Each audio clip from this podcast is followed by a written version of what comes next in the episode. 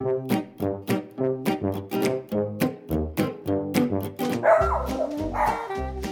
come here, buddy. You're going to be in the movies. And the person interviewing me wrote those words down, looked up from his piece of paper, and said to me, So do you think we're going to like that? Yeah, I, I do what I do today, Kathy, because of a fourth grade field trip. No credit to me, just me fumbling along with what I knew at the time, and the dog being very forgiving of my mistakes. Social media. The irony of its name never fails to make me snicker. I mean, look, there's some great things about these platforms that allow us these little windows into people's lives. We get to stay connected with each other. We get to discover new things, and we may even make some new friends. Overall, though, it's a shit show. Categorical, quantifiable shit show, and depending on the day, maybe more like a cesspool. A place where opinions get tossed as fact and where a level of cruelty and rudeness that until recently would never even have been seen in the real world is not just present, but it's actually celebrated and encouraged. So let's be clear this podcast, these episodes with just me, my opinion. Full out, my opinion, my thoughts. And if it's an interview with somebody and they don't happen to agree with me, that's their opinion. Again, I may or may not agree with it, but it's their opinion. And that's where the interesting conversations get to happen. Now, to be fair, thus far, I don't think I've had many folks on the podcast with whom I have any kind of diametrically opposed or even slightly opposed perspectives, maybe one or two. And that's something I get to shift. That's something that I get to address. But for today, you got me. We're going to talk about tolerance. So let's take a deep breath together and let's dive in. I'm Kathy Brooks, and this is Talk Unleashed. When I began my more focused, my formal path to becoming a dog behavior person, I had been studying a lot of stuff online. I had been working as a hobbyist dog trainer for a lot of years, so I had some practical experience, but I really wanted to learn. I knew that I didn't know, and I wanted to explore. I wanted to expand my knowledge and expand my skills. So I had come to Las Vegas and went to this pet related event, and I met a guy there by the name of Mark German.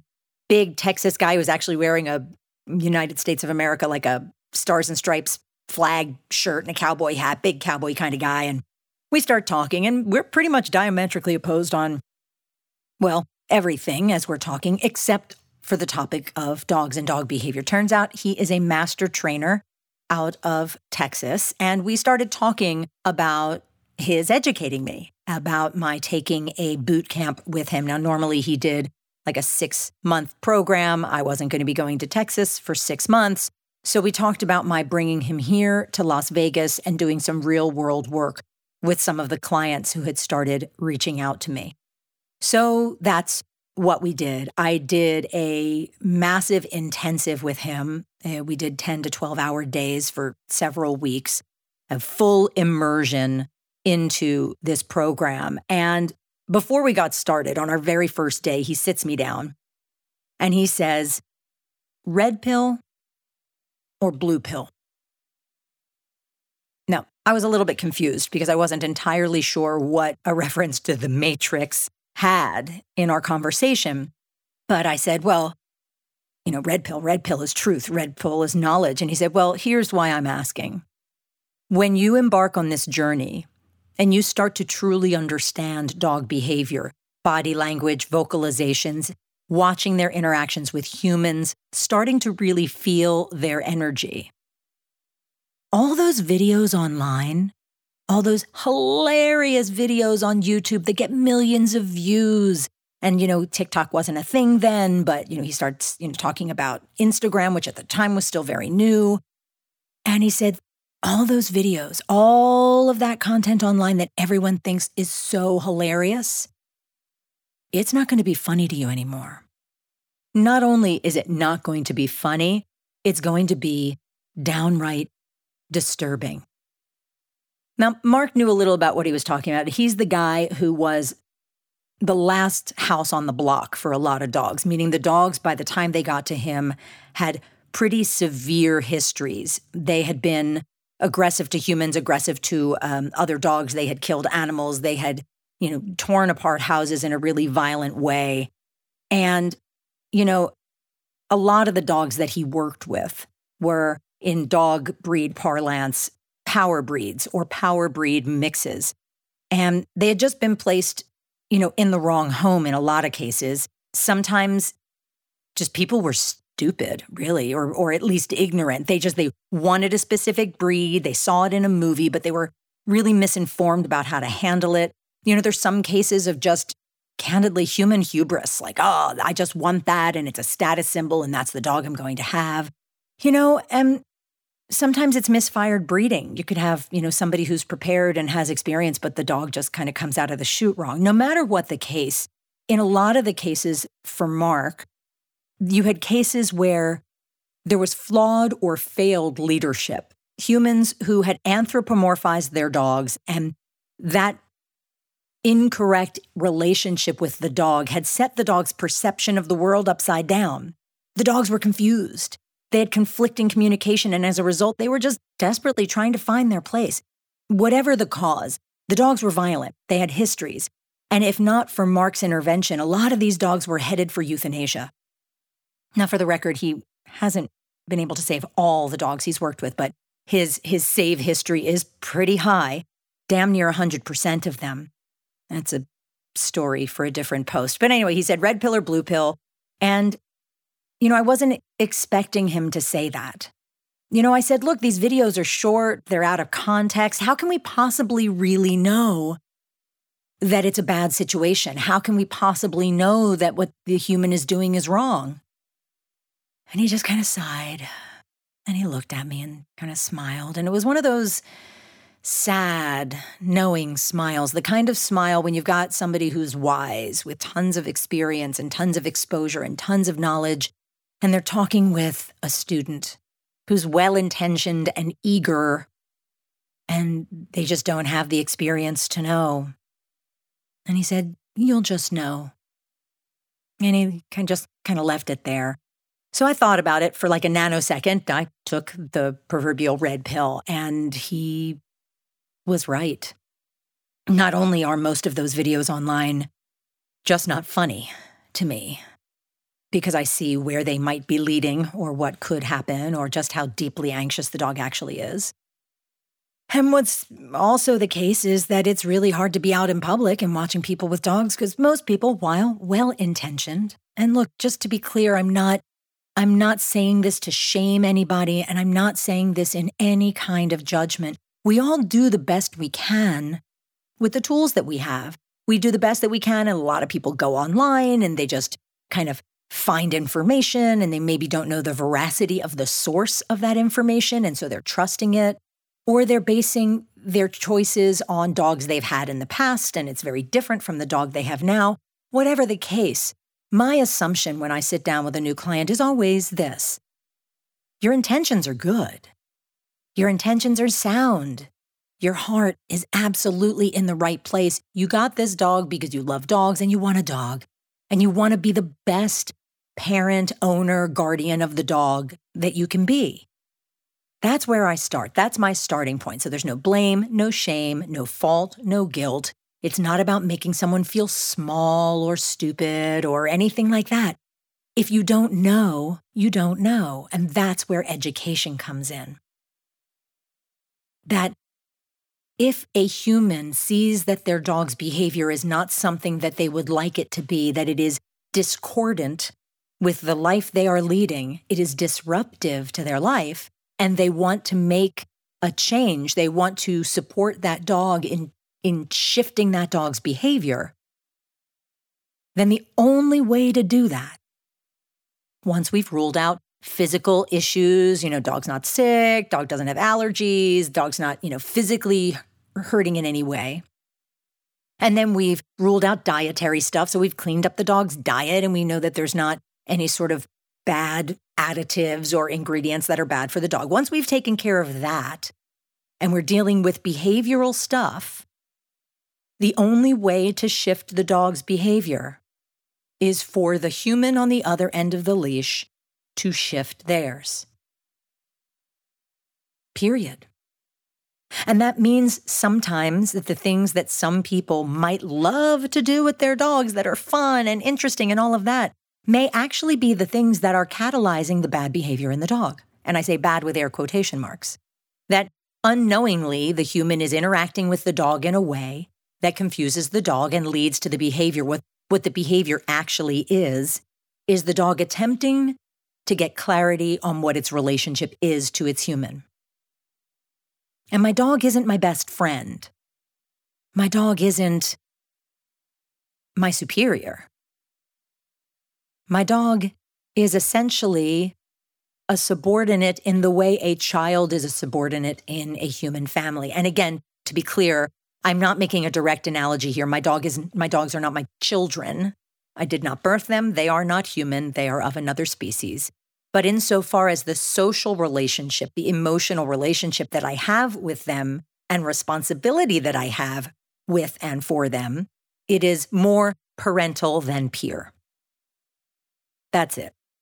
So, like when someone shows up on my doorstep or any other dog training professional, unfortunately, there are cases where nothing can be done because the people are looking for a quick fix without the willingness to lean in and recognize that it's actually their behavior that gets to change first before the dog's behavior can be addressed.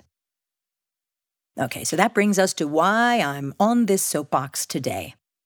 I saw a reel on Instagram the other day. It's maybe 15 seconds, 20 seconds in length, and it's a guy with a Belgian Malinois.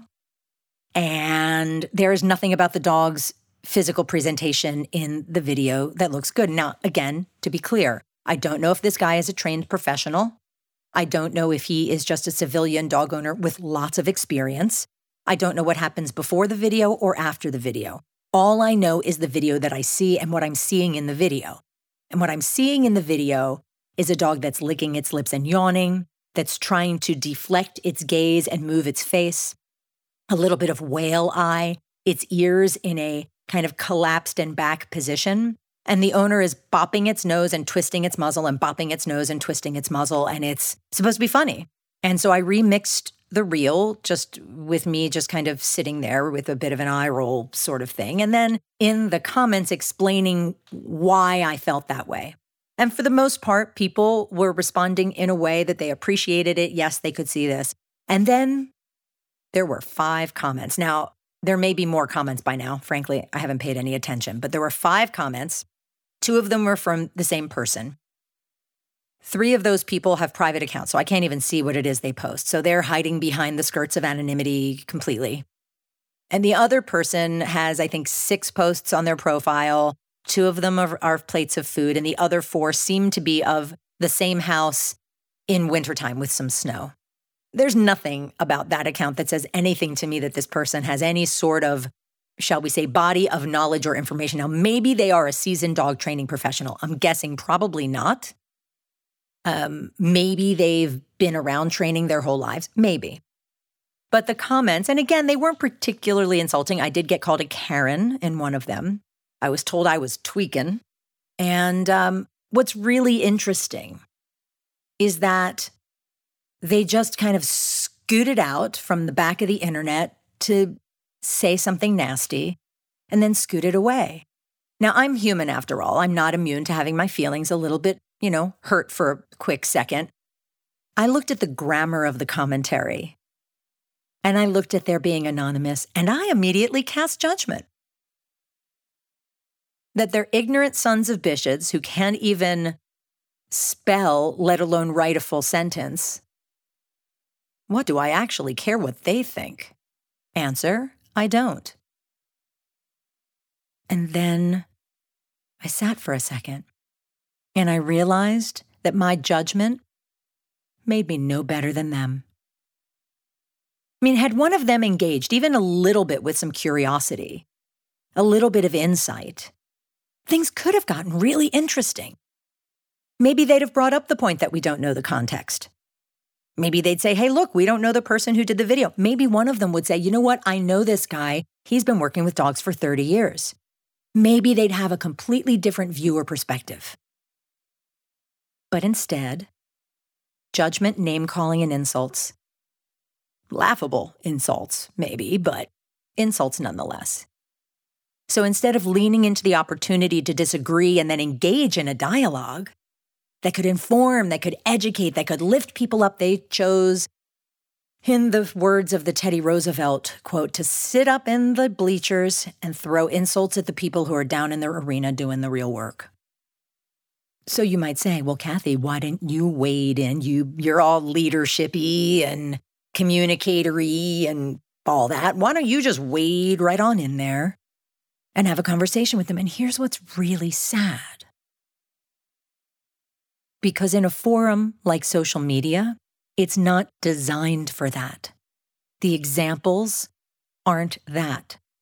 Now, if I were on Facebook and it were on either my business page or even my personal page or in a public group I manage, yeah, I'd wade right in, I'd engage them. I also have the ability there to, you know, shift that conversation to block them or ban them or whatever. But I could engage, kind of like coming to a dinner party at my house.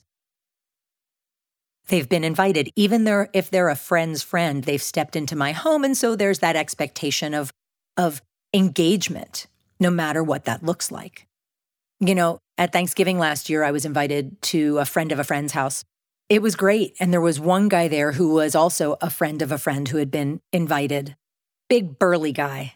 His name was Moses, was from Mississippi. And he had enlisted in the army as a way to get out of this small town where he had grown up, didn't have many opportunities otherwise, wasn't particularly educated, did not come from a mam- family of any kind of means. And so that was how he got out. And he was in the army and he wasn't an officer in the army. He was a grunt in the army. He did a couple of tours overseas. And the hosts of the party, a homosexual man and a transgender man, and some comments that Moses made, which were made from a place of innocence, Everybody got really angry at him and walked out of the room. So I ended up just sitting there with him. I looked at him and said, Well, this is awkward. And I laughed. And I mean, look, I'm a lesbian. He, he, he had actually said to me the thing that catalyzed the commentary was he said, You know, I never really understood, you know, if a woman wants to be with a man, why isn't she just with a man? I don't get why there are women who dress and behave like men. I said, Well, they're not behaving like men. And this is when, you know, everybody got really angry. And one friend actually almost went across the table to clock the guy in the face. I said, No, no, no, I, I got this. Because he was asking his questions from a place of, of legitimate curiosity. He had never been in a room with this many gay people before. He had probably never been in a room with a transgender man. So, if I attack him, if we attack him, if we shut him down, how does that give him an opportunity to learn? It doesn't. So I sat with Moses with another guest from the party. The two of us sat there and talked with him for almost an hour while everyone else was inside.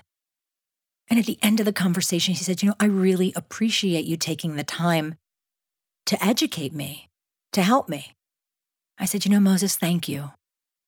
Thank you for listening. And I, I actually have a favor to ask. And he said, Sure, what? I said, The next time you're in a room of people, because you're going to be in rooms of people where I'm not going to be, where people like the rest of us aren't going to be. And there may come a time where you hear someone say something pretty nasty about that dyke, about that faggot. And here's my ask remember my face. Remember the faces of the people at this party and use your voice when we can't use ours. Is that something that you think you'd be able to do? And he got a big smile on his face. And he stood up and he gestured for me to stand up and he gave me the biggest bear hug. And he said it would be an honor. Tolerance. It's not something we see on social media today. I mean, if you look at the 30,000 foot view of what social means, I looked on the internet and didn't say much, just relating to society or its organization. Not really much of anything. So I dug a little bit deeper with my good old friend Merriam Webster. The definition of social involving allies, marked by or passed in pleasant companionship with friends or associates, relating to or designed for sociability, of or relating to human society, the interaction of the individual and the group, or the welfare of human beings as members of society. The gist of all of it community, cohesion, companionship. In other words, something pleasant, something where, even in moments of conflict, the inclination is to address it through behavior that at least resembles respect. And when it comes to social media, there's blessed little of that. Instead, it's those people sitting up in the cheap seats, Coors in one hand, popcorn in the other, and aha, there I go.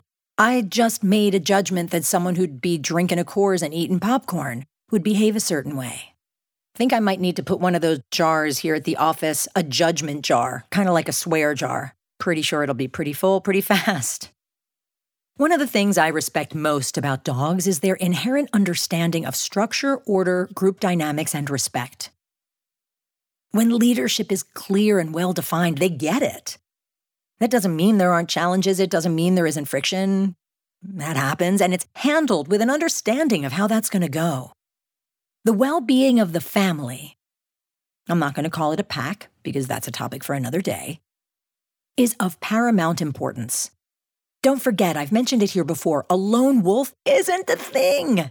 It literally isn't a thing, doesn't exist. If you see a wolf on its own out in nature, it means one of a couple things. Now, it may be lost, but that's super, super rare. And in that case, chances are wolf's gonna die. Either another family of wolves will kill it, or a bear, or a cougar, or a hunter. But yeah, so if it gets lost, it's probably gonna die. The usual reason is that the wolf is sick and dying. It is going off on its own to have peace in its final days or moments. Or if you see a wolf alone, chances are its family isn't too far behind.